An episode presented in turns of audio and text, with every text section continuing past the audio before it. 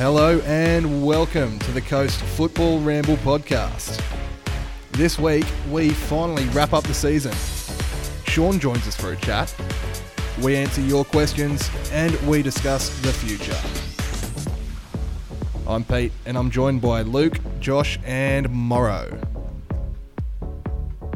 Lads. Howdy. Good evening. Good to see you, boys. It's good to be back. It's been a little bit of a break and I missed you guys. I know. It's weird because it's like, what is it, 3 weeks after the grand final now?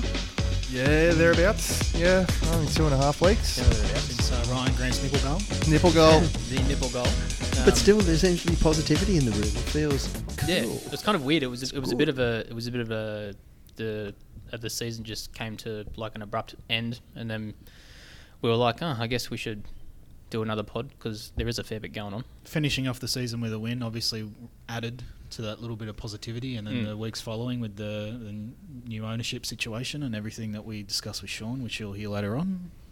Yeah, it's going to be interesting times over the next few weeks, and I'm sure there's going to be a lot more to come out as the ownership situation continues to evolve. But let's get right into it with Fred's question.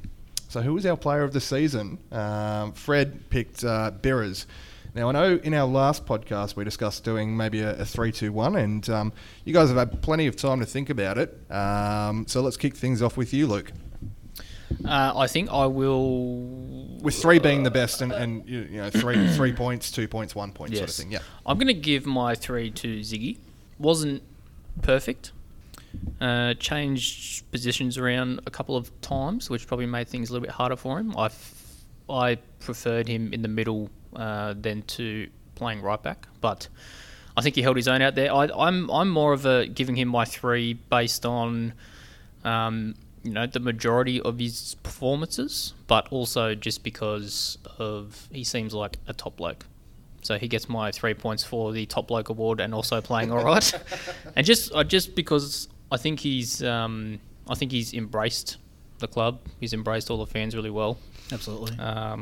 All signs point to him staying next season, hopefully. So, yeah, I think he gets my 3 based on the field and off the field. I'm going to give my 2 to Nisbet. I'm obviously a big fan of Josh Nisbet, as most people know. Probably gets the 2 for sort of a breakthrough sort of a season, I guess. I think he showed a number of times when he come off the bench how he can change a game. And we saw when we had certain other players on the pitch, except for him, how much we do miss him when he is on the field. So he gets my 2 pretty comfortably. I'll give my 1 to Birgitte. Saved us a number of times. So look, I do hope he stays. It'll be, we've shown recently how much we struggle when we don't have a good keeper, and we still got the spoon with a good keeper. So it would have been a lot worse if we had somebody else in goal. So he gets my 1. I will give him 1 criticism, so please don't block me again on Twitter. He is a very good shot stopper, but my critique would be he's quite poor playing out from the back. So if we can work on that during the off-season, please, Birras. You want to just take him out to Baker Park? I'll take him down there, mate. I'll show him how it's done. I'll keep him away from the Housing Commission there. And, yeah, he might get the 3 next season. You never know. That's my challenge to Birras. Good. Josh? I'd give my 3 to Ziggy as well. I think he started off the season average, I would say, as a criticism, but I think he sort of played his way into form. I think in the second half of the season, especially post-COVID, I thought he was one of our best players for sure, and definitely our best defender. Number 2, I'd probably say Birras. Was pretty, it was finally we had a solid keeper. Like Luke just mentioned about his distribution, I would agree a little bit with that, but he, in front of like stopping goals, then anyone was better than Ben Kennedy from season before. And I would have to say 1. It's a toss-up between probably Nisbet and Milan. You got to pick one. I'll have to say Nizzy. Just for, when he came on, it was noticeable that our play was a lot better than without him on the pitch. one of our most solid passes. His stats spoke for themselves. And like Luke said, again, another how. But he had a breakthrough season, played a lot of games. I think he's finally sort of forced himself into that team. And I think he forced Stadge to pick him because it felt like at the start of the season that maybe he would be mostly used off the bench. But I think, you know, halfway through the season, he started to start more games, played well, and I think definitely deserves to be in the 3-2-1. So that's my 3-2-1. Beautiful. Moz. I'm going to go backwards because these guys have ruined it for me with their predictions. I should have gone first in this. Thanks, 3 hours. Thanks, boys. So I'm going to start out and I'm going to give my one to Niz. And I'm only giving him one because he had a breakthrough season, but I kind of believed in Niz being able to have that breakthrough season. So I never really felt like he surprised me with that. It just took longer than I hoped and expected for it to happen. But when it did happen, then it was pretty clear cut that we needed him and the benefit that he really provided in the middle of the midfield there. So one to Niz. I'm coming out of left field here, or actually right back, because I'm going to go Lewis Miller for my two. And the reason I'm going to go with Lewis is because when you guys were jumping over yourselves to tell me how fantastic Lewis was going to be, I didn't jump over myself with that fantasticism. In fact, it worried me a little bit that he might be a little bit green at this point in time. But Lewis absolutely proved me wrong, and so I actually think that by the end of the season he looked like a seasoned campaigner, and at the very end I think we didn't have him and I missed him, and that hurt me. That upset me. So yeah, there you go. Lewis gets my two. And just to be boring then, I don't know how anyone can really go past Ziggy, because this club's a little bit about heart and passion, and if that ain't it... Those were the words I was looking for, thank you. Yeah, like... passion and desire. At the start of the season, you could see the heart and the passion was there, but it was really sort of a bit difficult seemingly for him to apply it. But as the season went on, then we tried to make it difficult for him by shifting him around positions and things, but that really just made him work harder and harder, and by the end of it, I think he was probably the first player picked every week, mm-hmm. and I think he deserved that. So 3 points to Ziggy. I think that's 9 for him. Go Ziggy. Yep, we'll make it 12 points for Ziggy in that case then. Surprise! For all the reasons listed above, I don't need to go any further into detail there. My 2 is Birras, because purely the amount of points that he saved for the club, I guess, and one with Niz as well for his breakthrough season.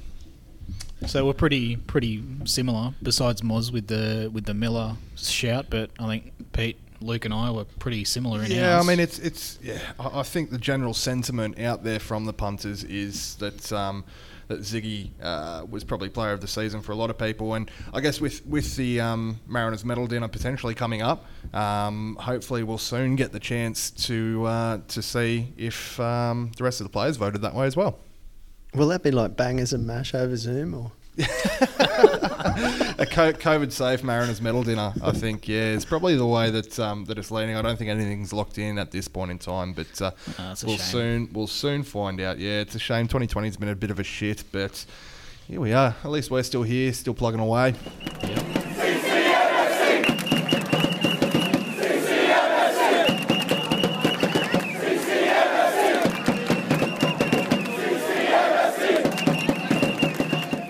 Alrighty, other Central Coast Mariners things. So we say farewell to the second time for Michael McGlinchey. We also farewell Milan Juric, Tommy Orr, Jacob Melling and Jair. Of course, we thank all of those for their contributions to the club, in particular Milan Juric, who gave us some wonderful moments throughout the course of this season. Not sad by any of those, to be honest. Mm. Thanks to Tommy Orr for that one assist at in the last game last game of his Mariners career. Thanks and not good luck. No. I mean, rumour has it, and you know we have it on fairly good authority, that he was the highest paid player at the club. And at the end McGlinchey. Of the day... No, sorry, Tommy Orr. Oh, Tommy Orr. Oh, yeah. And at the end of the day, over 2 seasons... Did not deliver. 0 goals, 1 assist. Enjoy MacArthur. Enjoy. Yeah, exactly. I'm not sad to see him go. If we had kept him on maybe a third of what his contract allegedly was, then yeah, sure, maybe as a squaddie, but you can't have that sort of output or lack of output from your highest paid player. So that's where I'm at with that one. As you say, not sad to see any of them really go. I've got sort of mixed feelings about them because, you know, this Michael McGlinchey, there'd be plenty of people who were happy to see the back of him after, you know, the suing incident and all that kind of thing. But in reality, he is one of those boys who was there in 2013 when we did the business, and we loved it. And I loved his contribution then, and I have loved his contribution at other times. In the last, you know, a couple of seasons, I'm not really sure if it was the best time for him to come back or the right reasons for him to be brought back. But yeah, so mixed feelings. Milan, if he didn't get injured as he had been, then I think he would have been an absolute cracker, and he'd probably still be here because he showed enough when he wasn't injured to have meant that he probably should have.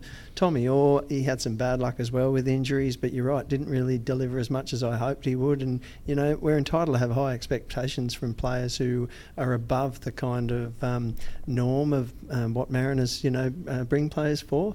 Well, he's got the pedigree, doesn't he? Well, he's got that Socceroos pedigree, and you expect someone who has played for Australia to play better than he had been with the club. Spent time in Europe and reasonably successful time in Europe as well. So, you know, I thought we might get more than that. Jacob Melling and Jair, weren't able to really contribute too much. And so, yeah.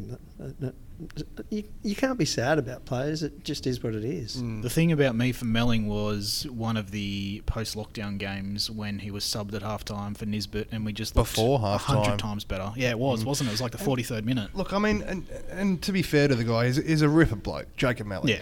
Can't say a bad word about him, but he's just not going to get in the squad. And with the salary cap apparently coming down next season, you can't afford to take up any of the cap on players who aren't going to play or aren't going to contribute in a meaningful way. So, or as you said, players that cost too much for what they're delivering. And again, Michael McGlinchey was one of them. I think so, and so was Tommy Orr. So, you know, that's where the mixed feelings come from. So, I just wanted to throw it out there that apparently McGlinchey has been training with Scottish second-tier club at Greenock Morton, which is the most Scottish name of a club I've ever heard.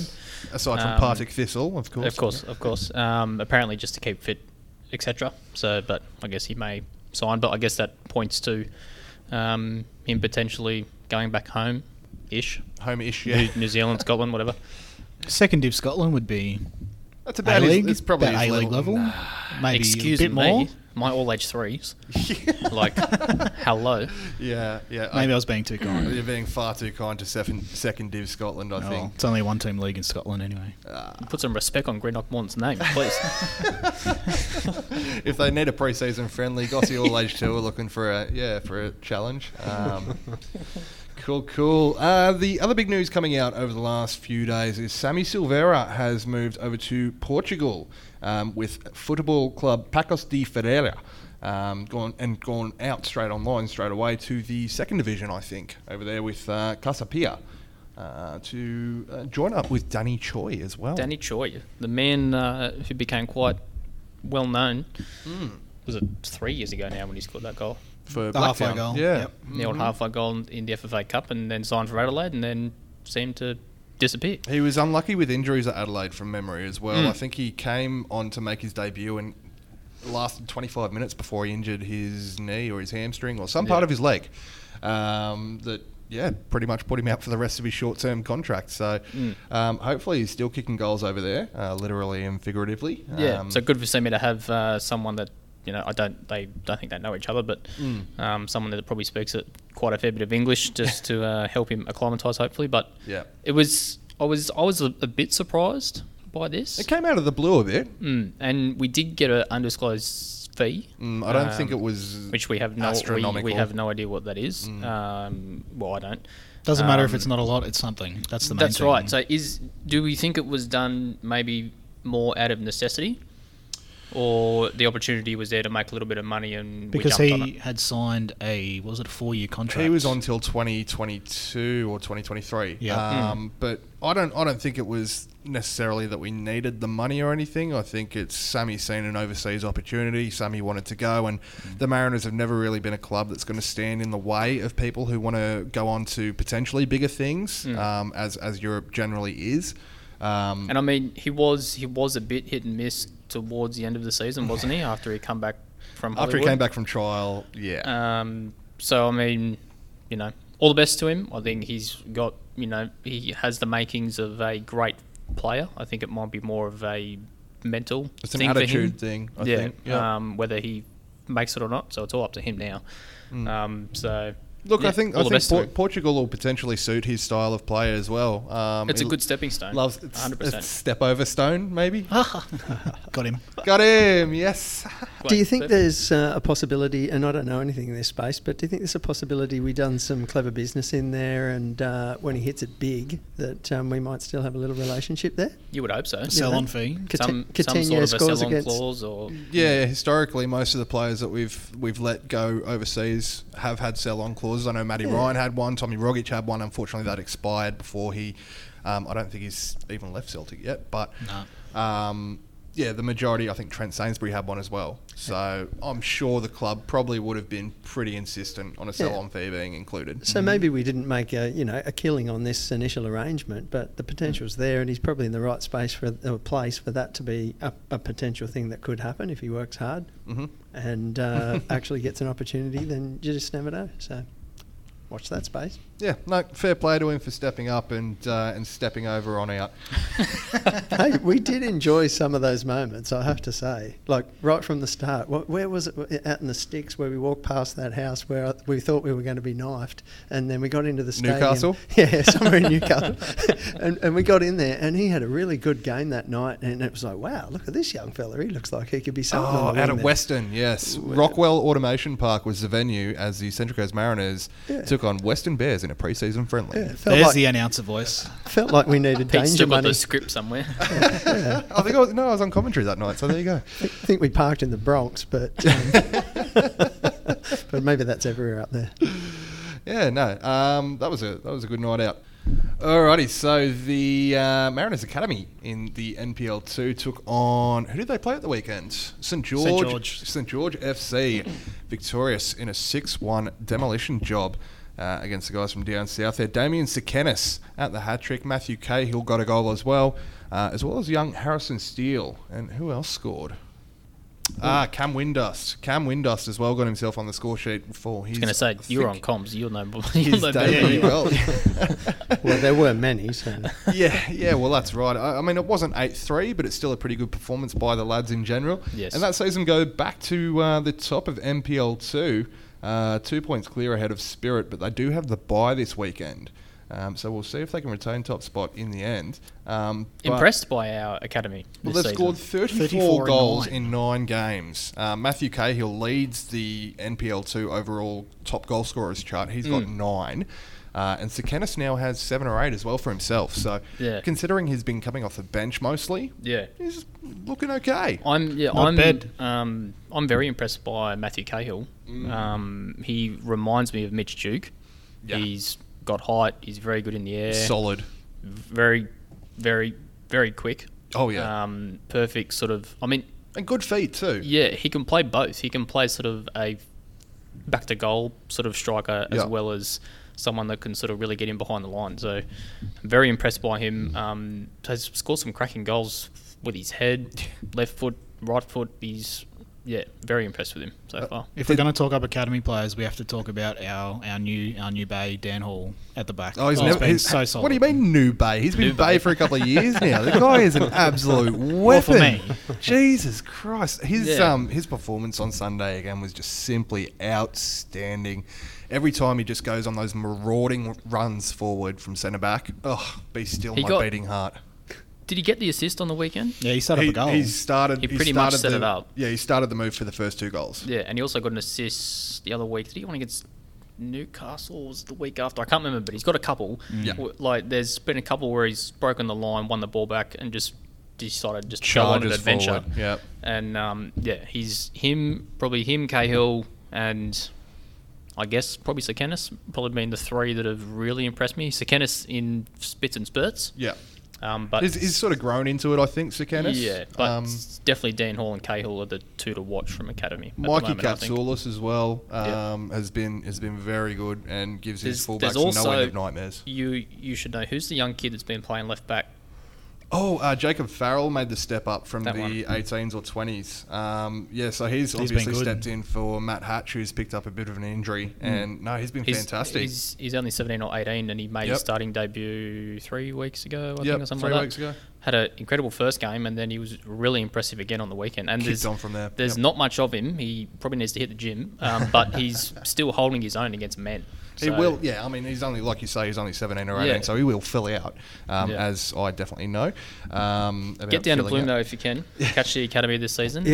Of course, the one season where we're going quite well, there's no promotion. So, of course. But only the one game left as well for the academy this season. It is at Plume on the, I think, 27th of September against Bonnie Rigg, who are currently in fourth. Bonnie Rigg is here. Bonnie Rigg will be here, but hopefully we get all 3 points. If there's no promotion, does that mean there's no demotion? Because the other, just wanting to point out the team. How good is it? We're top and the Jets are last. 5 points. Couldn't even see them on the screen there. They've had a pretty torrid season, and after the A-League season, they actually bought up a couple of A-League players, or brought down a couple of A-League players into their NPL2 side as well. With well, when we played them the other week, did they have Costa? They had two of the Patratoses. Petrati. What do you call? Yeah.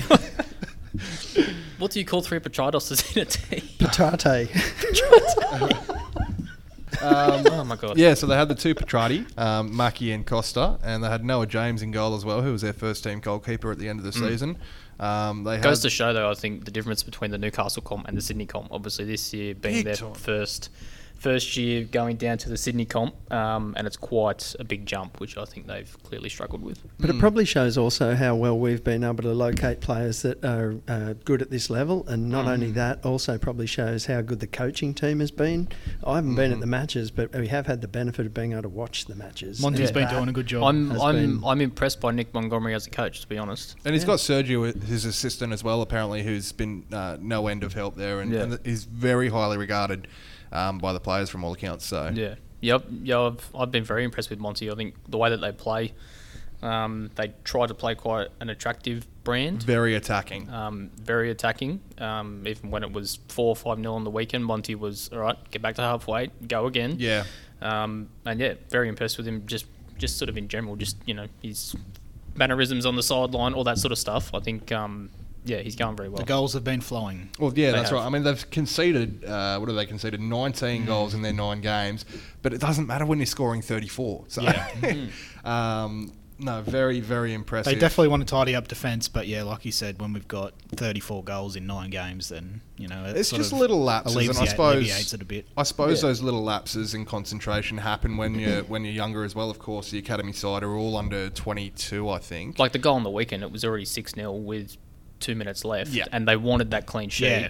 When St George scored, nobody was happy. Monty was not happy. Dan Hall wasn't happy. No one was happy. Zendenhart punched the post really hard. I don't blame him. And you know, that's what you want to see. Yeah. You know, even if your side is 6-0 up, they conceded in the last minute. You want to see them be not devastated, but frustrated that they conceded. So they've obviously been working on their defensive structure, and coming into finals, I think, you know, they're going to give it a real shake over the next few weeks. So, yeah, if you can't get down to Plume, all the games are streamed live and exclusive on NPL.tv. But, yeah, get down there and have a look live, because it's a fantastic afternoon out. And if you do watch the streams, then Peter Pryor himself will be on commentary. Oh, sometimes. Not always, but sometimes. Decent commentary too, have to say that. Absolutely. Been listening to it. Yeah. I just like yelling into the broadcast headset. I like you yelling into it. I know they teach you I need to take the blues away. It must be love, love, love. It must be love, love, love.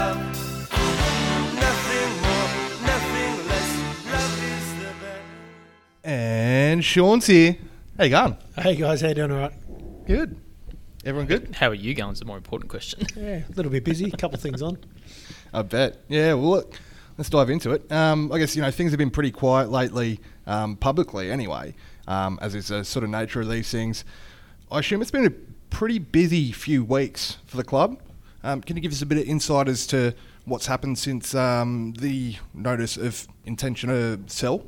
Yeah, it has been a busy period as we've had to field a lot of expressions of interest and a lot of just questions and understanding it. So we've got a what they call an IM or a prospectus that's there on the club that we circulate out through to anyone who asks the question about the club and what the sort of parameters are.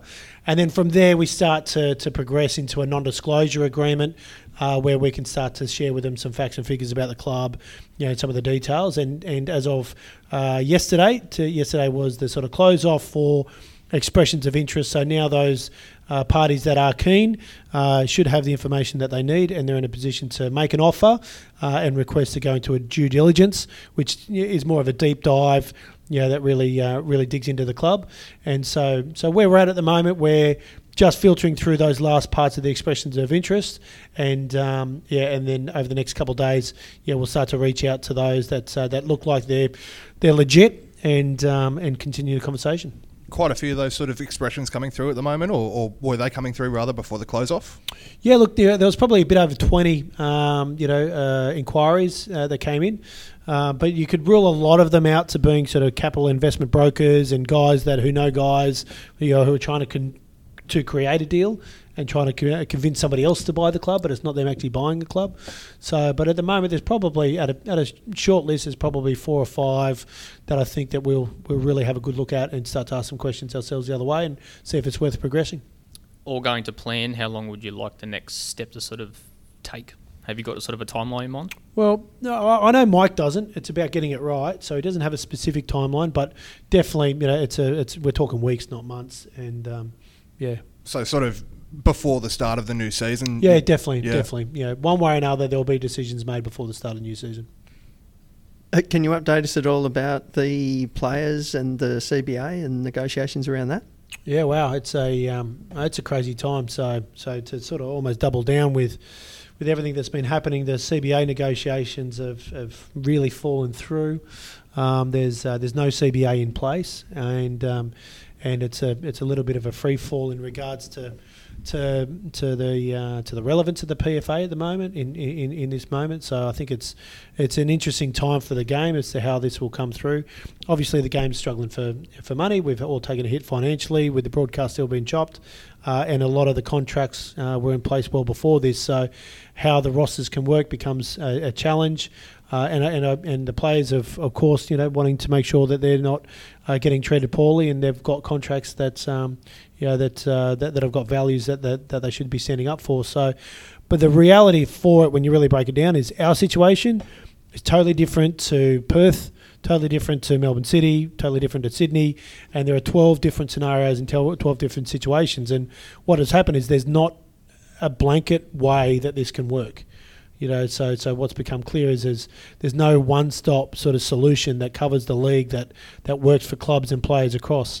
So, some clubs do want to pay full and want to pay as much as they possibly can, but when there's a salary cap that's being reduced, it puts them into a position. There are other clubs that are really struggling financially, with the loss of revenues and membership and sponsorship, to keep reaching budgets and targets.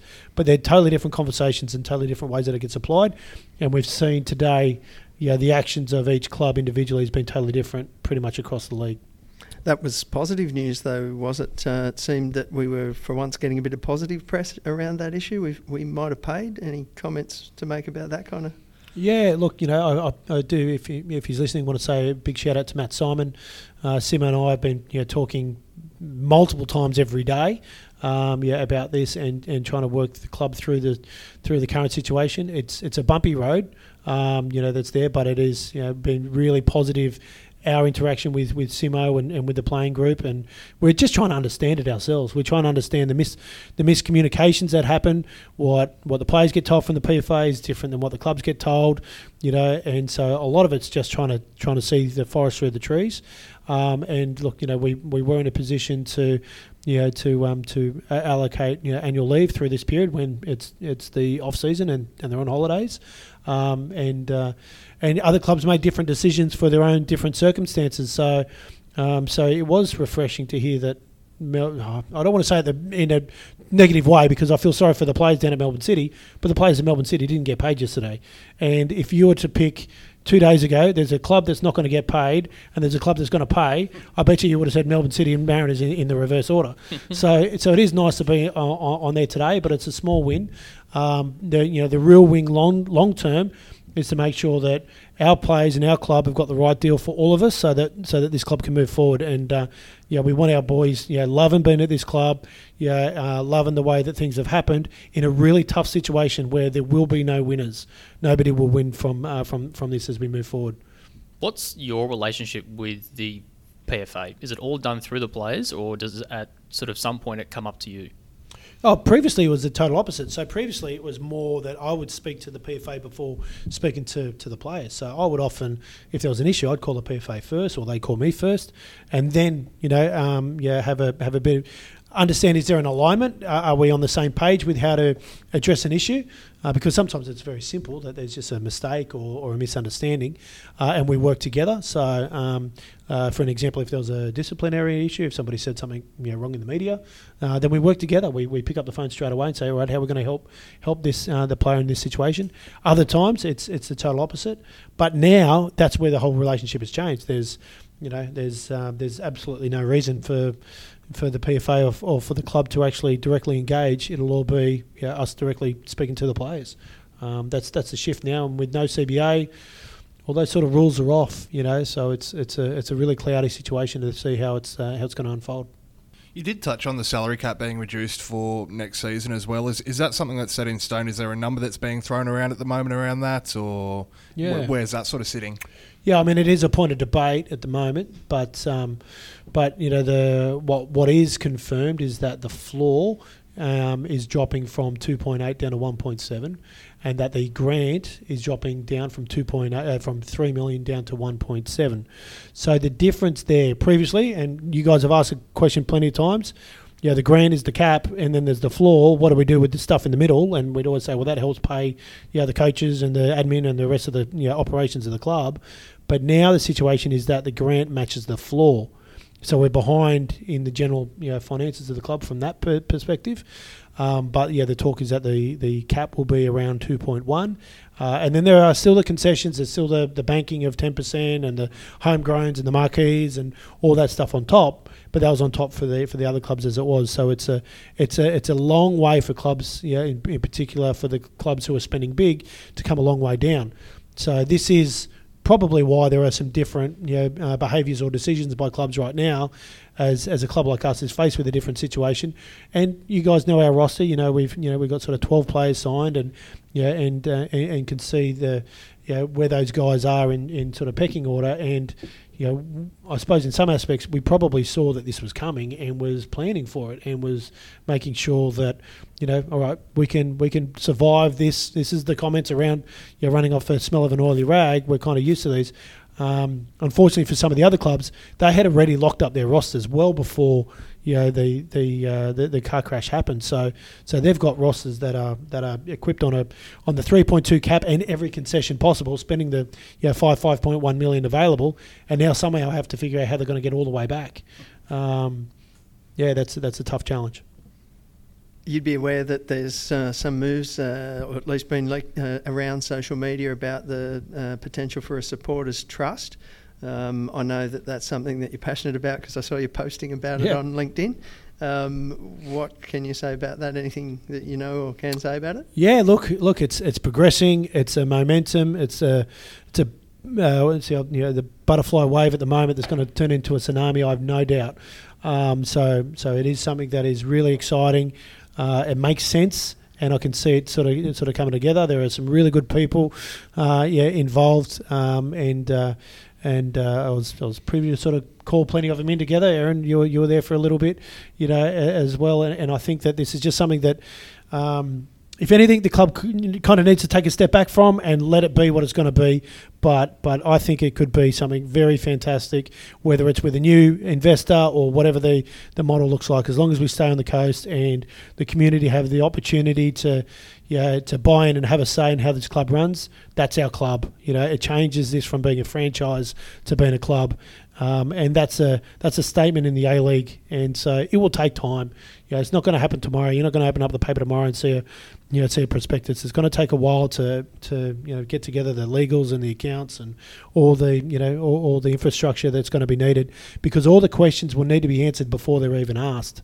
That'll be the challenge now. Can the guys get themselves together to think of every scenario, think of every question, so that when it is time to really shout from the rooftops about getting on board, in every way possible, that there's no cracks that can be seen through, because it becomes a topic, one that's really passionate for people, but what a great one. Like, I heard on the radio after it was sort of announced, there was Paddy and Rob on Triple M, and one of the callers called in and said, "What's this about taxpayers having to pay for the Mariners?" And it was just like so out of whack, So there's going to be a lot of that noise, and we get through that, but long term, this will shape the club, I've no doubt, for the long future.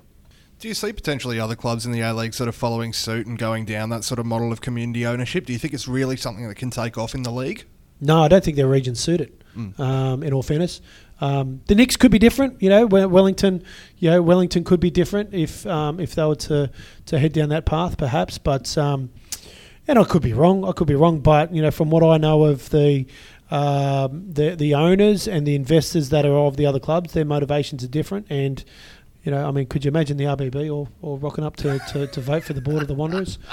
Probably not. I don't know if I just don't know. Yeah, I can't. Until there's different ownership models and those other clubs, I'm sure that for me, I can only see us perhaps in this. You never say never with the Jets. It's always a random one that's up there, but the other ones are in big cities and in complicated markets with other codes as well. So the freedom of clarity around a one code, one team town, that's what enables this. So if you're the same for Newcastle Jets at the moment, if you went down that path, well, I'm a Knights fan. I want to buy a share in the Knights. Can I do that? Like, get straight into the conversation without in 30 seconds. How's the squad shaping up for next season, or is it with all the uncertainties around the CBA? I imagine that's another quite a large curveball thrown in. We've already seen some movements, some releases. I guess a positive with Sam Silvera being sold to Portugal. Is there more? I guess releases on the way, or is it just all too hard at the moment with everything sort of going on with the CBA? Yeah, look, I don't think there's any releases. I think the guys that are contracted are on board. They're all in stages plans and all there. So so if anything happens in that space, that would be unpredicted at the moment. It is hard to recruit. It's impossible to recruit right now. So it's impossible for me to have a meaningful conversation with those players that we do want to keep that were with us last year. So and we are in regular contact with them. That's there, but it's the CBA process is going to be the most important one, because we don't know how much we've got left to spend. And one wrong decision now could make a massive impact on what you can do down the future. So other clubs are making different decisions. Other clubs are. For their own situation, deciding to be bold and brave and believe their crystal ball predictions. But for the moment, it's safest for everybody to just at least give it another 7 days for the dust to settle. Is there a deadline for when the new CBA needs to be agreed? I read earlier that Melbourne City were slated to return to training early next month, but now that's probably up in the air, because if there's no CBA, they won't necessarily sort of go to work. Is that sort of where? Well, no, there doesn't need to be CBA. That's the changing conversation. So right. With no CBA, it becomes a club by club situation. So we could do a CBA with just our players. So our players could come together and we could do a collective deal, with us, or we could literally do a one by one deal that's there and outside of the PFA. That's the point. That's exactly what's happened. Right. Okay. Yeah. Right. Yeah. So there's with no collective bargaining agreement, those rules don't apply.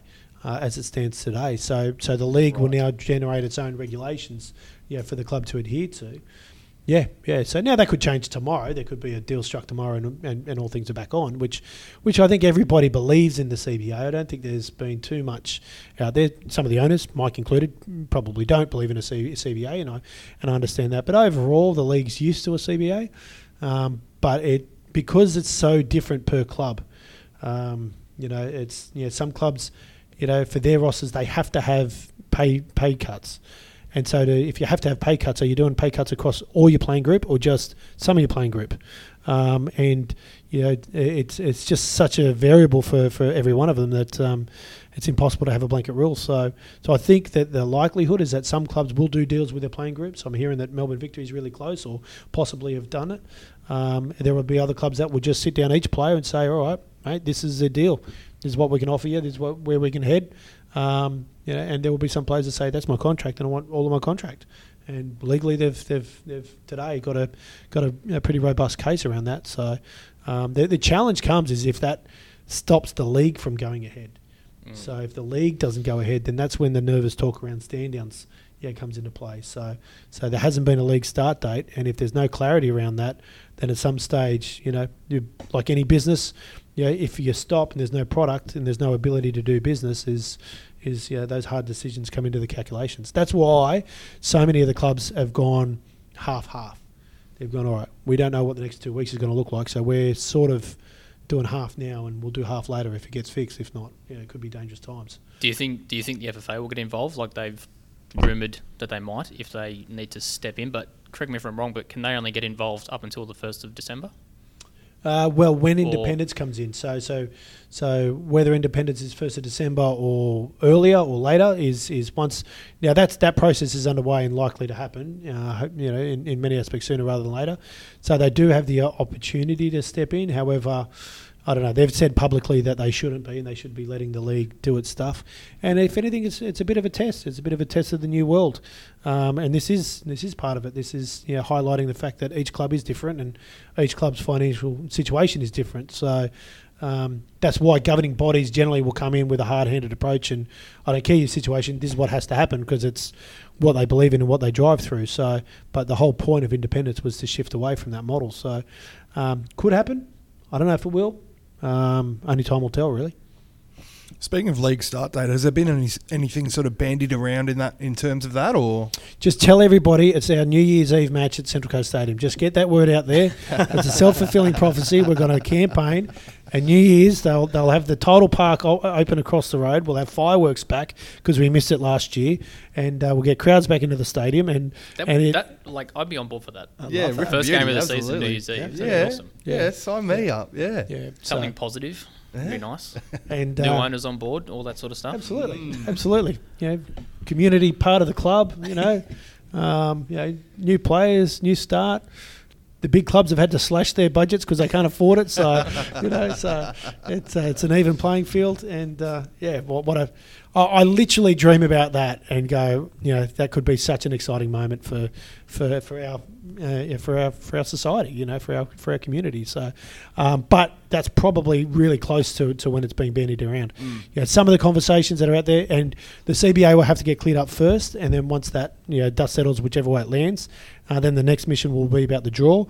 But there is conversations around possibly a 22-round season that's purely home and away, and then a pre-season / post-season League Cup. So if there's a League Cup with the qualification to be for Asian Champions League as the prize, so the half spot. So instead of at the moment the A-League having the 1 and 2 halves, it would be 1 and 1/2, and a half spot goes to the League Cup, which would evolve into the FFA Cup at a later date.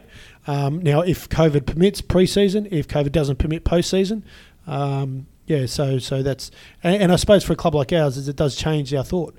You know, a model like that, if there's a Champions League spot up for grabs, you could become a cup club that really focuses around the cup, and you know, and find some of the form that we had in our last FFA Cup and go for it. That's it's a exciting thought to get out there. I don't know if it's just me, but I feel more positive about us than I do about some of the other clubs in the league. Yeah, I'm with you 100%. Yeah, or the league. If you asked me that probably like a month and a half ago, I would not have had that, but with new owners, you know, potentially a trust, certain other things sort of working in the background, I think there's definitely some other clubs in the league that are worse off than us.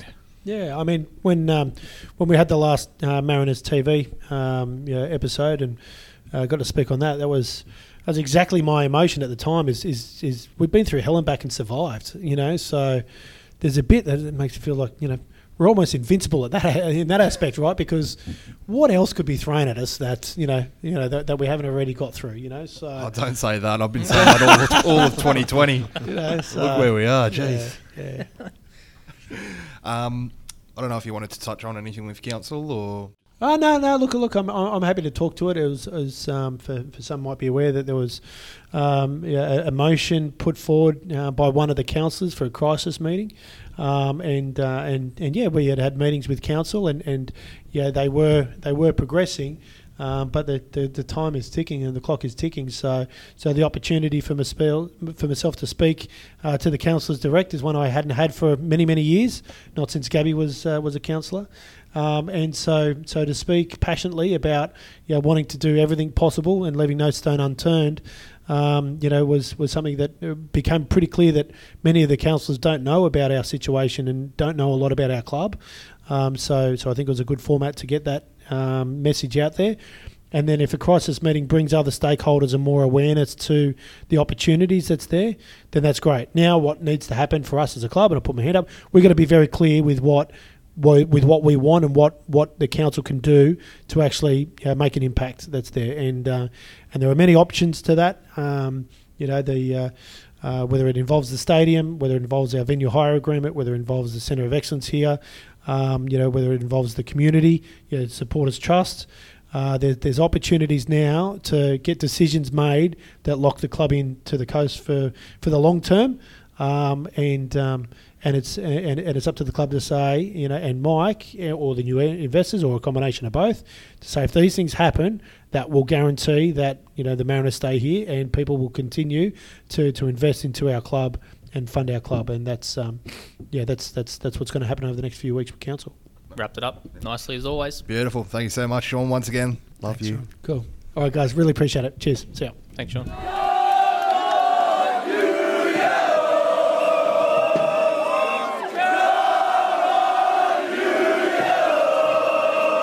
Of course, as well, since our last pod recording, the Dolan Warren Awards were held in the last week or so, and we've got obviously a list of the award winners here.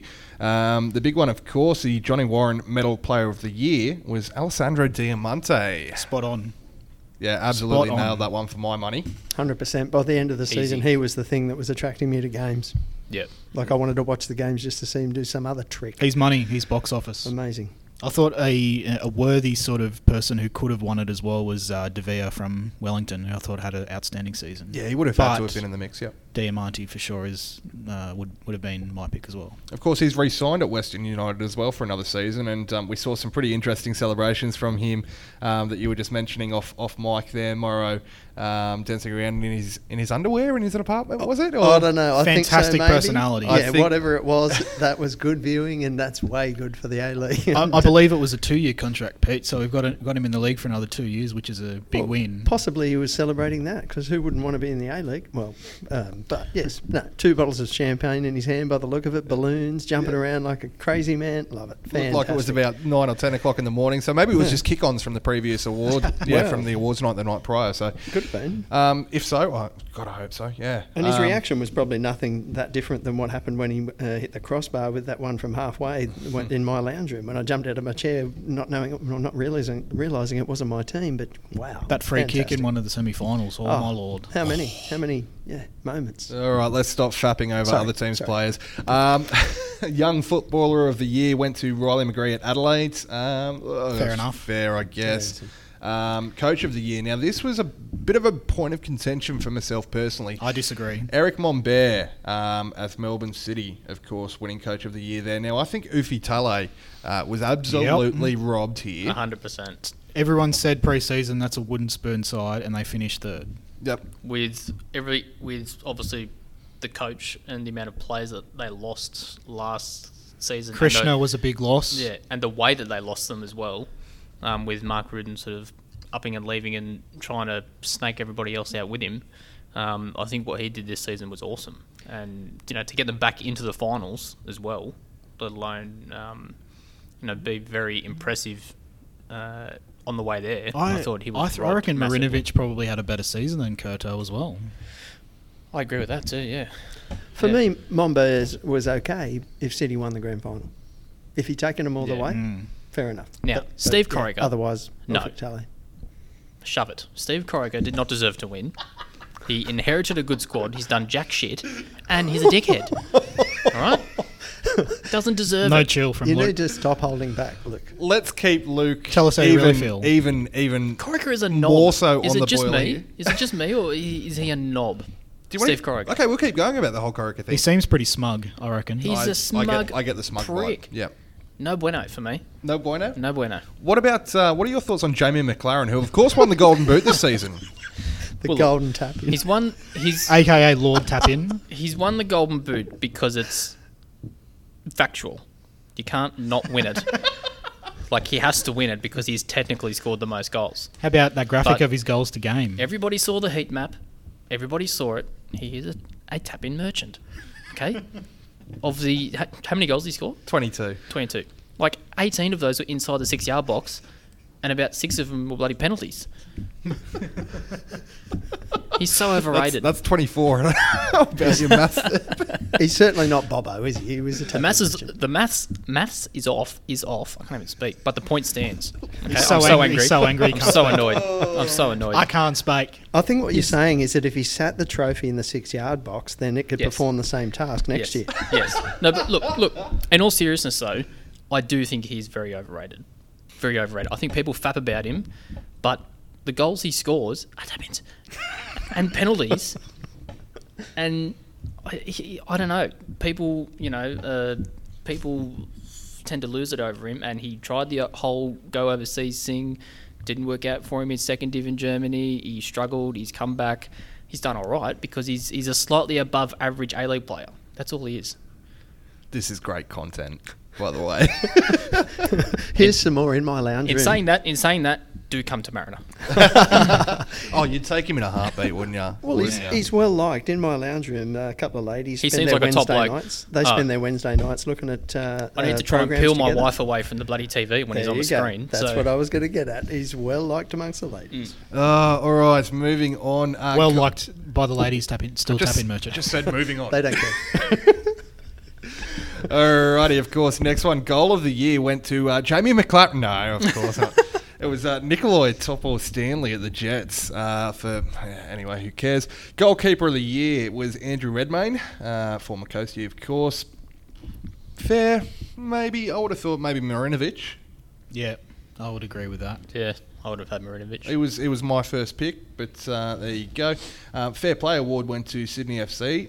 Conspiracy. Get your tinfoil hats out. See, now, we went through the season without getting a red card at all, I believe. Mm-hmm. I'm not sure how many yellows we got, but Sydney had 2 reds, I believe. Conspiracy. And referee of the year, of course, went to Chris Beath. Oh my god! Not a conspiracy, but wrong. Have you got a beef with that? Yeah. Not good. Not good. Sorry about that. That's BS. In terms of refs, if I have to pick a favourite, and I don't like to bag out refs that much, but if I had to pick one, probably Alex King is I think he's probably the best ref in the league, and I think maybe giving it to Fagani, who he's not here permanently. No, it was like an exchange student program, I think. Yeah, he's like on loan or some shit. Referees can be on loan now. I don't know if maybe giving it to him would have been the right one or not, because a lot of people I saw thought maybe he deserved it, but I think Alex King is the best ref. I like Alex King because of the way he approaches it. He'll explain his decisions. I was about to say, I like him because of the way he handles the players. That's right, yeah. And that's I think, in my opinion, one of the most crucial aspects to being a referee is the way that you interact with the players and garner their respect in a lot of aspects, I guess. So, as you say, probably wrong.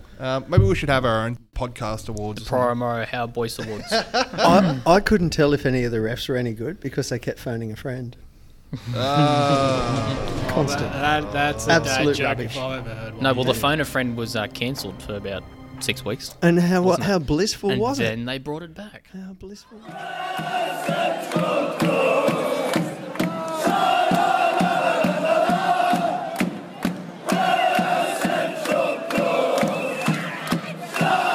Alrighty, it's time to have a look at some of the questions that have been coming in across the social media platforms.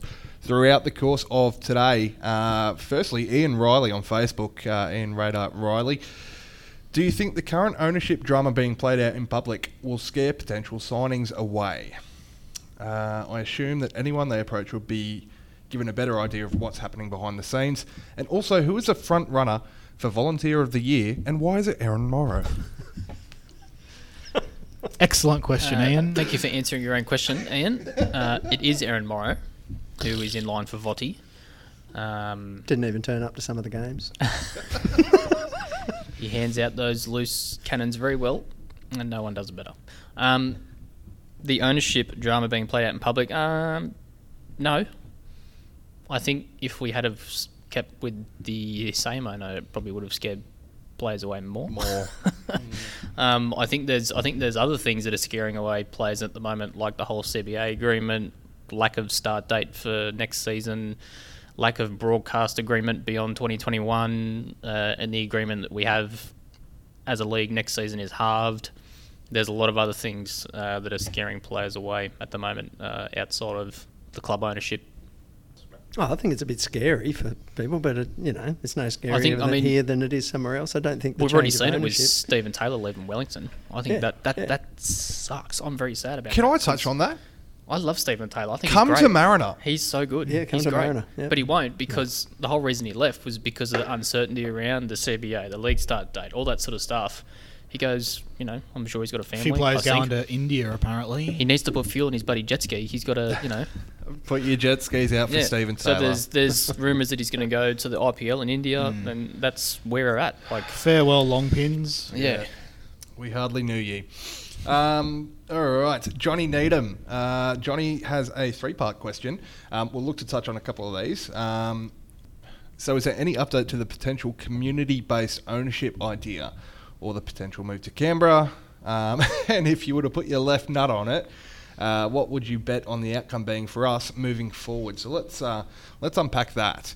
Any update on the potential community-based ownership idea? Kind of. So there was a meeting with the club last week, and there's a couple of further meetings going forward as well. It looks promising. I encourage everyone to register their interest if you haven't already. And we'll post the website for that later on today. I just signed up, and it's at 360 messages. Yeah, I don't think that tracker is live. I think it might be a bit more than that, but we'll see how it plays out. It's going to be a really interesting one, and something that I know Sean's excited about. I'm pretty excited about it too. So there's a lot of really good people involved that are not a part of the club, which needs to be. That's the way it needs to be. Exactly. Yep. And I wasn't entirely on board or sort of across things probably until last week, but the things I've heard, it's all ticking along very well, and it is very positive. It's made me very optimistic for what we potentially can do. Yeah, and I think it is it's a community thing. It's not really about the club. It's about trying to get the community all together. And I think we can say that we hope to be having an interview with the person who's founding that move in the near future. So hopefully another pod. Yeah. So we're not done yet. Yeah, just a little special edition teaser. Yeah, because obviously we're supportive of anything that keeps the club here on the Central Coast. So anything that we can do to get that message out there, then we want to do that. So looking forward to that. And get behind it, people. If you haven't registered, register, and you'll find out what's going to happen next when you do register and put your email in the ring. And potential move to Canberra, as far as I'm concerned, I don't believe a lot of the smoke around that. I think it's a lot of guff, and they want their own licence. They don't want to take on something that's already been so well embedded somewhere else. They publicly stated that it's the last resort to want to take on the Mariners licence. They want their own, so that's pretty good for us, and I think it's very unlikely. Journos are historically pretty quick to jump on us as well when there is talk of other regions being interested in a licence, and their first thought is, they could go after the Mariners licence, whereas it's not the case. So, I'd take it with a huge grain of salt. And if you were to put your left nut on it, what would you bet on the outcome being for us moving forward? My left nut would say, if it could talk, if these nuts could talk. These nuts. Does your right nut have a different opinion? I don't know. I'll ask him. What would you bet on the outcome for us being forward? So I would think that we'll have new owners by the start of the season and we'll still be on the coast. It'll be BAU, which leads into... Have you guys got any plans on how to approach the coming season from a supporter's perspective? Buy a membership. Get involved. Support the club. And show the new owners that, you know, we do have a passionate supporter base here on the coast who are willing to back the club. And like I said, as far as I'm concerned, it's probably going to be BAU. Yeah, I agree. In short. Yep, and I think that there's a lot of positivity around. I was, thinking a bit pessimistically, weeks and weeks ago, but there's a whole bunch of reasons to feel a bit optimistic about the future, the potential for the change of ownership, the possibility of getting some community ownership happening, just the fact that things are going to change, because let's face it, it hasn't been that much fun recently. So, yeah, I reckon get behind it and certainly feeling positive about it. Cool, and thanks to your kind words as well there, Johnny. Of course, being straight up mad rooters, we are. That is such an Aussie saying. I love it. I love it. Yeah, that's play on. That on right on the back of the left nut thing. I was going to say that my left nut is sterile after a vasectomy, but that wasn't really. Yeah. Not sure whether to cut that or keep that in. I'll decide over a few whiskies. Do. Where are we? Emma Fitzgerald, do you think the Mariners will exist in 3 years? I desperately want the team to keep going on the coast, but with us up for sale, a wide range of possibilities now exists. That's true, but I think we sort of touched on it with Sean. We've touched on it a bit in previous questions as well. I think they will, and I think we'll still be on the coast because... Sean's previously mentioned that a new owner has to have a long-term strategy, and that long-term strategy has got to be based around the coast as well. So, personally, yes, I do think we'll still be here. You guys? Yeah, we'll still be here for sure. I think the bigger question is what will the league look like as a whole? Yeah. Because there's the next month, like without being too aggressive about it, is super important. In terms of football, it's no hyperbole whatsoever. No, it's very, very important. It's massive. Everything around the CBA, everything around what the league looks like for next season, and then you throw in all the COVID and everything that effect that it's had on the clubs and the financial situation. Like, if we're not able to attract any type of decent foreigners here because clubs don't have the money to pay, or there's no certainties around the league and when it's going to be and all that sort of stuff. It's a very short league as well now, apparently. According to Sean, next season's only 22 games. Possibly, yeah. Some players will want to play more than that. And, there's so many other things here that come into play. I think the league has a bigger question mark on it than us as a club. I'm going with Luke. Yes and yes. To those two questions. Nice. I would agree. I'm more optimistic about the future than I was previously. Nice, cool, succinct. Second part to Emma's question was she's very happy with the supporters trust being set up. Do we think it'll make any difference? I think so. Yep, massively. Financially, it's not going to be like $6 million unless they can get someone on board that. He's got a lot of money, but hello Jeff Bezos, if you're listening. Yeah, I mean, if get in someone needs to win lotto. if you think about how far off the pace we've been recently, when you talk about the cap and the floor, and which there's also big questions around that, whether the floor should be a thing, whether the cap should be a thing at all that sort of stuff. If the supporters trust can buy a stake in the club for like $1 million or whatever, and then every season with the people involved put up maybe half that. Maybe a little bit more, maybe a little bit less. But that probably goes a long way to getting that extra striker that we've needed. That's where the trust can come into play. And you can make the argument that, well, why doesn't the owner fund all that? Well, because it's just not the environment for that now, especially now. If we had a trust maybe 5 years ago when Charlesworth was around, which he obviously is still... But if it started 5 years ago, I think he would be in a much happier place than what he is now. If that was sort of If that was able to give him $1 million and then put in 500,000 or something every season, I feel like he would have been more on board to improve things. 100%. It's well known that I whinge at him when things don't go our way, and usually his response is stuff like, get the community behind it, get the council behind it, get the everybody behind it. Is not made of money, and you look at owners like Paul Lederer for the Wanderers, who's a billionaire with a B, and Mike Charlesworth is not in the slightest. And some people think he is, but he's just absolutely not. And then you look at Melbourne City, probably buddy trillionaire owners or some shit like that now, but it's this club for the foreseeable future will never attract an owner like that. Never. So that's why the trust is so important. And I think it's a potential game changer to have, you know, very potentially the only community part owned club in the league is super exciting. That's a big part of it as well. It's not just the money thing. It's giving the fans a voice. You know, there's the potential there for fans to have a vote on, you know, on like the CEO, to have a seat on the board, to have a genuine sort of a say in how the club is run and the direction that it goes in is huge. Mm-hmm.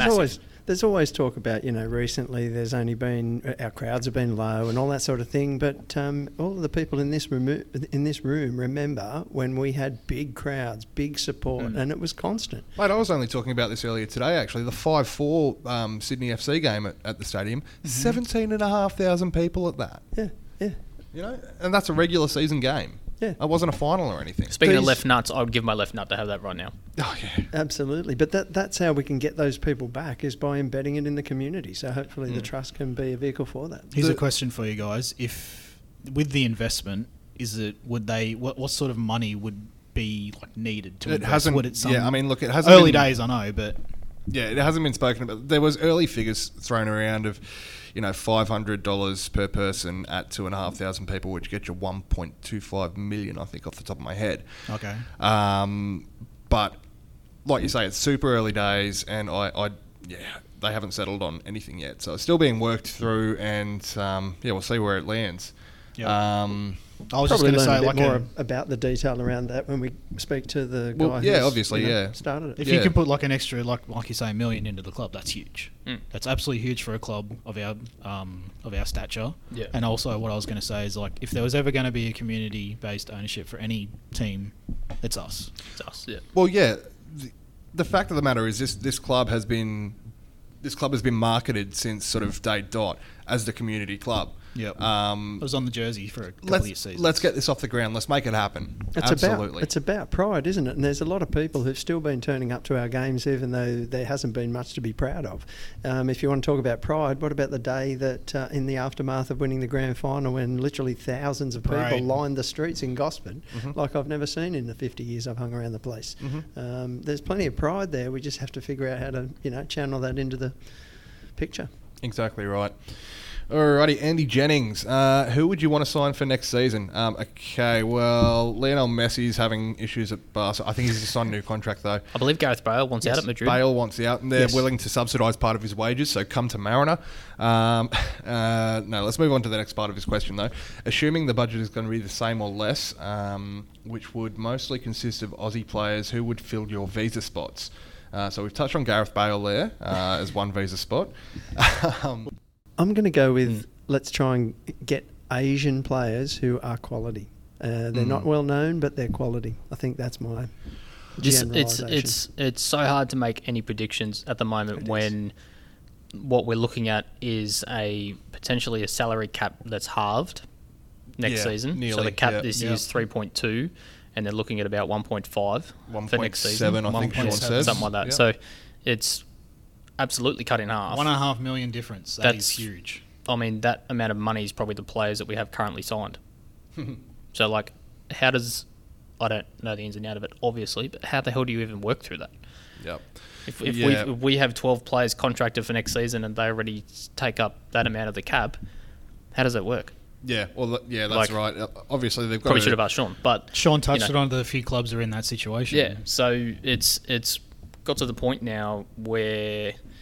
like, it's very, very messy, and the PFA have been advocating for a while to get rid of the cap altogether, which I agree with.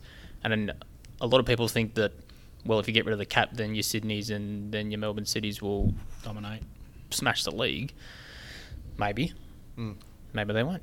Maybe we just have to be smarter about it. If you bring in transfers into the league, all that sort of stuff, if you get rid of the floor, which I was reading an article the other day on a player agent whose name escapes me, made a very good point that if you have a floor, you essentially have to pay players overs to meet the floor in a lot of situations. And we have probably done that a lot. Oh, definitely, yeah. We probably paid Tommy Orr too much just to get to the floor. We probably paid Michael McGlinchey too much just to get to the floor. No, probably about it. Yeah. Yeah. If you get rid of the cap, get rid of the floor, get rid of all that sort of stuff, you have your standard award stuff like you do for any other sort of a business. You have a minimum wage, working conditions, all that sort of stuff is all good, but you just pay players what you want. Yeah, get rid of the cap. That's what we need to do, because what we're looking at for next season, I don't understand how we get there. I mean, there's probably NPL clubs that spend more than the proposed cap for next season out there. So. And how's it benefiting? Like you just talked about who's going to finish first and second and so forth. Well, they finish first and second. So I used to be of the opinion that getting rid of the cap would be bad for us, but I have changed my tune a little bit on that. I think, getting rid of the cap would be probably beneficial. Yeah, so with all the sort of uncertainty out there at the moment around the CBA and the cap and everything, it's a little bit too difficult to speculate on that. So let's just do an all-age. Let's just keep the 12 contracted guys we've got, go with one sub every game. And hope there's no injuries. Who's backup keeper? Ziggy? I think Ziggy will go right in goals. You reckon? So he can sort of double up as the backup goalkeeper, like an all-age. Like everyone else sort of hung over on the Sunday. They didn't quite make the game. We just rock up to every game with 12 players.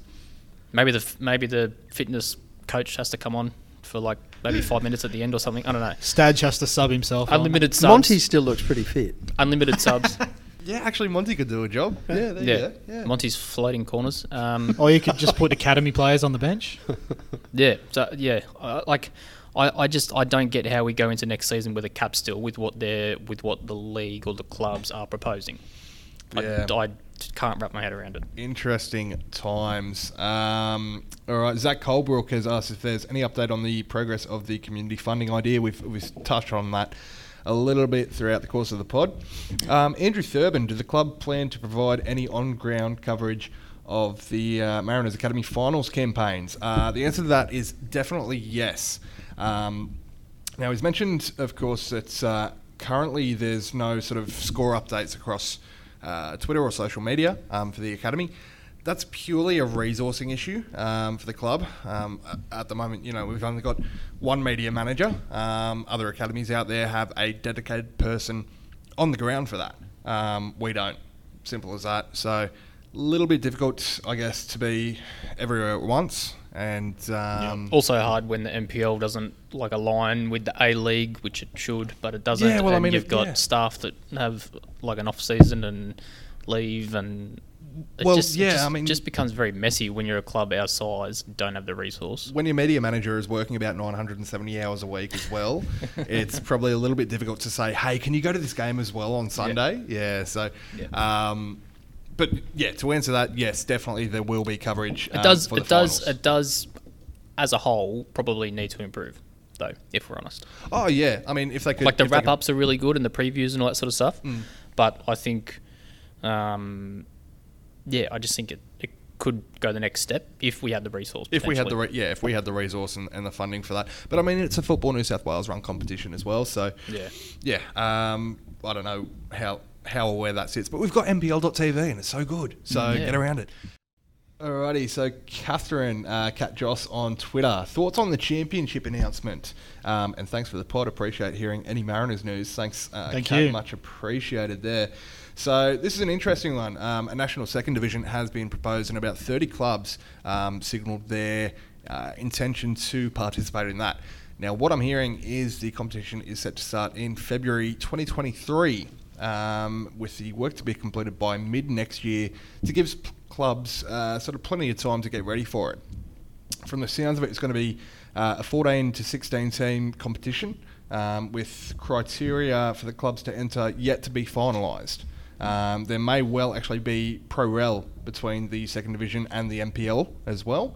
Unsure yet if that's going to go ahead straight from the off. But FFA looks set to give it the approval once everything's set up and running. So that's pretty exciting.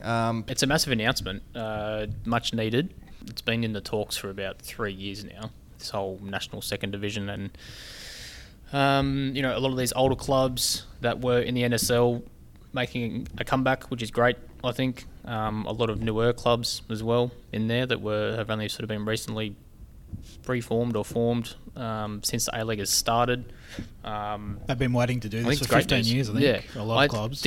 I do have one early criticism, is that the slogan that they've used is football as you know it, which is obviously a dig at the initial A-League. Which was football not as you know it. So I don't like that, because that initially creates the division that, you know, is it there or is it not? A very us against them mentality. Yeah. So I don't like that, but I like everything else better. I like the structures that they've proposed. I think they're still working out whether it's going to be a national league or whether it will be in a conference style, all that sort of stuff. So I think it is very exciting. They've already raised $100,000 to work on the modelling.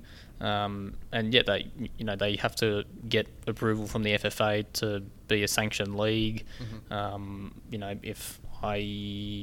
In my opinion, there needs to not be promotion relegation to the A-League for probably the first year or two. Probably the first 3 years, I'd think. Yeah, and then work on that sort of later. The issue that we have is that, you know, that slogan to me says that there's still quite a bit of division. Oh, massively. Yeah. It does sound disappointing. But yeah, there is amongst the punters that follow NPL clubs as well. 100%. If you go and ask a Sydney Croatia fan what they think of the A-League. Yep. Or Hakoa fans or St George Budapest fans. You're probably going to smack in the mouth. So, and which, to be honest, is probably understandable. And the issue that we have is that we could potentially have a reversal of what happened with the A-League. If this whole championship idea goes to the FFA and they don't get what they want, if they don't get what they want from the A-League, they could potentially break off and be their own league. They won't be sanctioned by the FFA, they won't be sanctioned by FIFA, but they could do their own thing. Like Clive Palmer tried to start up 100%. Those years ago. They could 100% go and do that. Speaking of Clive Palmer, Gold Coast United are one of the clubs who've put their hand up. Of course, Clive no longer owns them. But Aidan Munford is there these days, so good on him. Something you'll like, Benny. Luke, that's your name.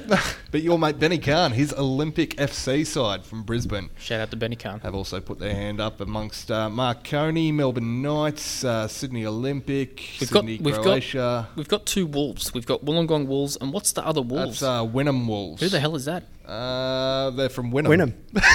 Where is that? That's Brisbane, near Brisbane, isn't it? Is it Brisbane? I thought it was Victoria. Well, I could be wrong. Okay, everyone getting on their phones. And the big one is South Melbourne. Of course, it's RPL Leichhardt is the big one there, of course. South Hobart in there as well, Rockdale Illingdon, Adelaide Metro Stars, Gungahlin, Brisbane Lions. So, yeah, there's a lot of clubs with a lot of history in there. Hume City, our previous FFA Cup opponents, are in there as well. So very exciting to see that take shape over the next weeks and months. I love the concept, but you're right, Luke. No aggression. Get out of the aggression. And I don't understand why they went with that tagline. Well, because as soon as you read that, you go, well, that's a dig. Yeah. And it's, well, what are we doing? It's pretty obvious. Like, I know other football fans. I know that they've all been wronged. Things probably weren't done the right way when they folded the NSL. Like, I was probably too young to know all of the ins and outs, but if a new league all of a sudden came along and my club was all of a sudden Gonski didn't have the opportunity to do what it once did, I would also be quite annoyed. They have not been crapped on by A-League fans. They may have been crapped on by the governance and the A-League and the FFA and everybody else, but they have not been crapped on by the fans. We get it. That A-League fans are against Pro-Rel because you follow an A-League club is just complete BS to me. It's not true in the slightest. So less aggression and less talk about Pro-Rel and more talk about making something that would be an intelligent place for Pro-Rel to actually work. Because I'm actually a supporter of it, but I hate the fact that that's the first conversation. Get a working championship. I think that the majority of fans that follow the A-League are for Pro-Rel. I think that's a very small minority that would be against it, if there's any. Just to touch on your point there, Moz, as well, I don't think the tagline is necessarily a dig at the fans of A-League clubs. I think it's a dig, definitely, at the governance, of course, and the way that the A-League was marketed and the way that the old NSL was shut down. Yeah. That's the way I read it, but it's like it's... like I said, I know a lot of those clubs have been wronged, things have not been done right, the way the FFA has been run or has, you know, worked sort of under David Gallop, etc. He probably made a lot of false promises, I imagine, to a lot of these clubs. But at some point, you've got to let it all go and move on. Wynnum Wolves, Tingalpa. Just trying to figure out how close that is to Brizzy. Yeah. It's not far. No, I think so. I maybe got something right on this pod. First time for everything. Oh, well done, Moz. A little ding. Cool. Well, to be fair, Victory only just finished above us. And the final question coming through was from Davey Yeoman. Welcome back, boys. Davey Yeoman. What are your thoughts about the Supporters Trust? So we have touched on that as well. Thanks for your efforts. Thanks for your comment and your kind words, Davey. Much appreciated.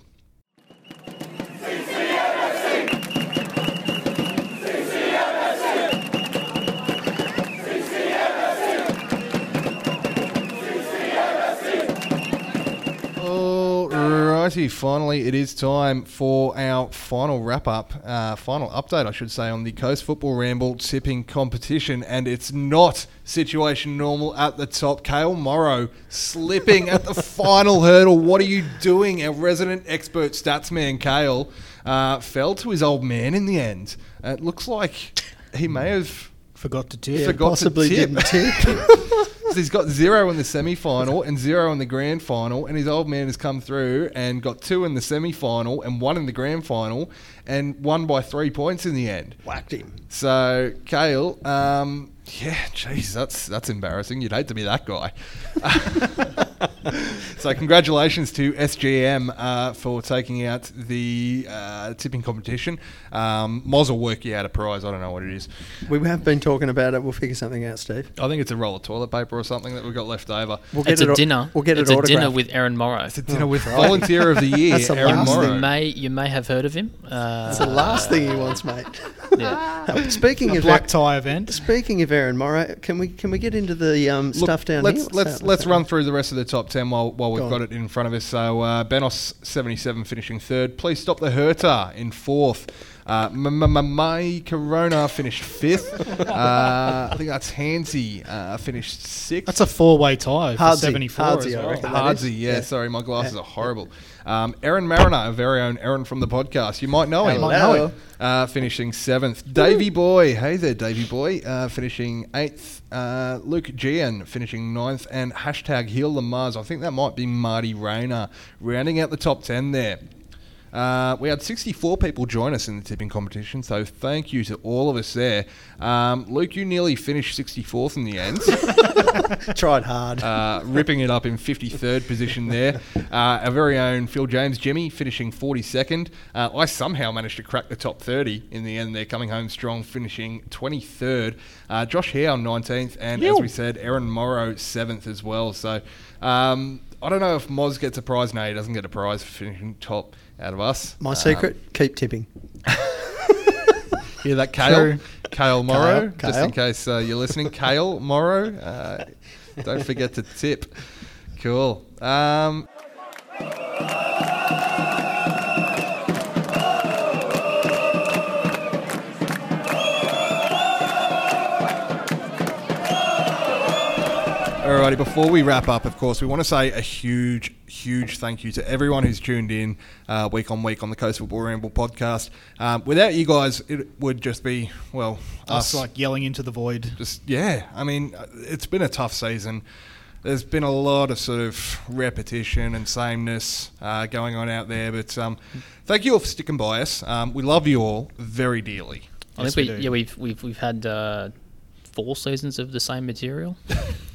And it's not good material. We don't even have professionalism, as I was trying to say before. Sometimes maybe good, sometimes maybe shit. Yeah. But look how we lost this week. Oh, look how we lost again. Oh, we lost again. Oh, we lost again. Oh, we've got a win. Oh, that's great. Maybe things are turning. Oh, we've lost again. Oh, we've lost again. That's what it's been the last four seasons, so how people are still listening to this, I have no idea. And not only are you listening, but you keep sending us feedback and telling us you want to hear more of it and you like what you're hearing. And I don't know what that is, but whatever it is, then thank you, because, yes, muchly appreciated by everyone in this room, and I know by Jimmy, who's not in this room. Definitely.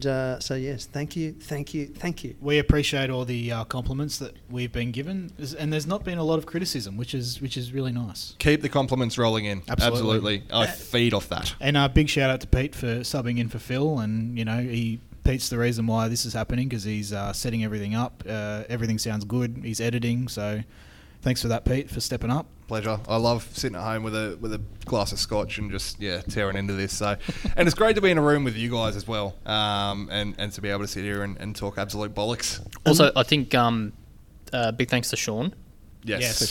Sean's too generous with his time that he gives us, which is always sort of after bloody 5 o'clock when he's been here all day since God knows when, and he's always very honest, very upfront.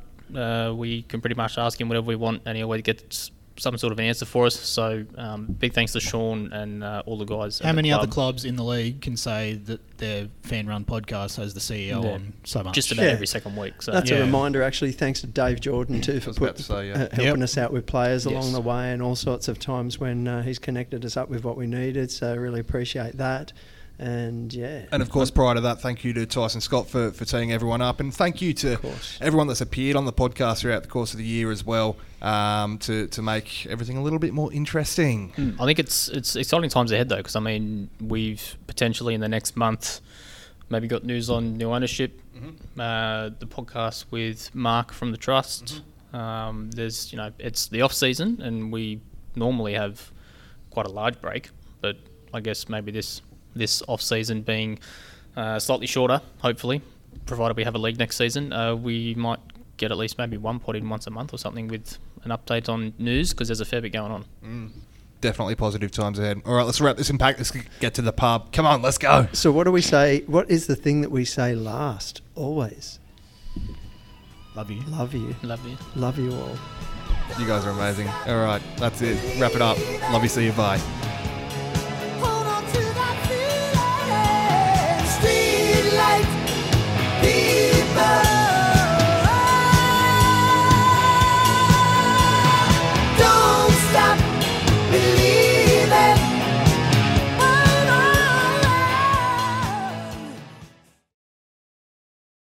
Hello. 11th of September.